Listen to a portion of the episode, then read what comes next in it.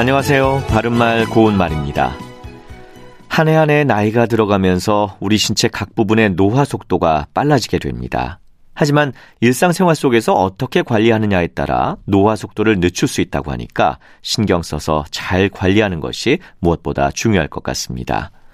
연세 드신 분들이 퇴행성 관절염 때문에 많이 힘들어 하시는 것을 볼 수 있는데요. 특히 무릎 관절에 통증이 생기거나 관절이 붓고 뻣뻣해지는 증상으로 걷기가 힘들다는 분들이 많으시죠. 여기서 관절이 붓는 것을 나타내는 표현을 정확하게 쓰는 것을 보기 어려울 정도인데요.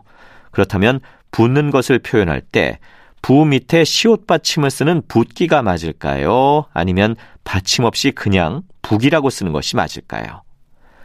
결론부터 말씀드리면 받침 없이 북이라고 쓰는 것이 맞습니다. 일반적으로 동사 붓다와 연결해서 생각하기 때문에 부 밑에 시옷 받침을 쓰는 것으로 알기 쉽지만 받침이 없는 북이로 씁니다. 그리고 이 표현의 발음 역시 붓기가 아니라 표기 형태와 같은 부기가 맞죠. 부기는 부종으로 인해서 부은 상태를 뜻하는 한자어입니다. 여기서 부종은 몸이 붓는 증상을 가리키는 것으로 심장이나 콩팥 또는 몸의 어느 한 부분의 혈액순환 장애로 생기는 것인데요. 관절염에 좋은 음식과 쉽게 할 수 있는 운동이 여러 가지 있다고 하니까 여러분도 평소에 잘 관리하셔서 일상생활에서 불편함을 줄여나가시면 좋을 것 같습니다. 바른말 고운말 아나운서 이규봉이었습니다.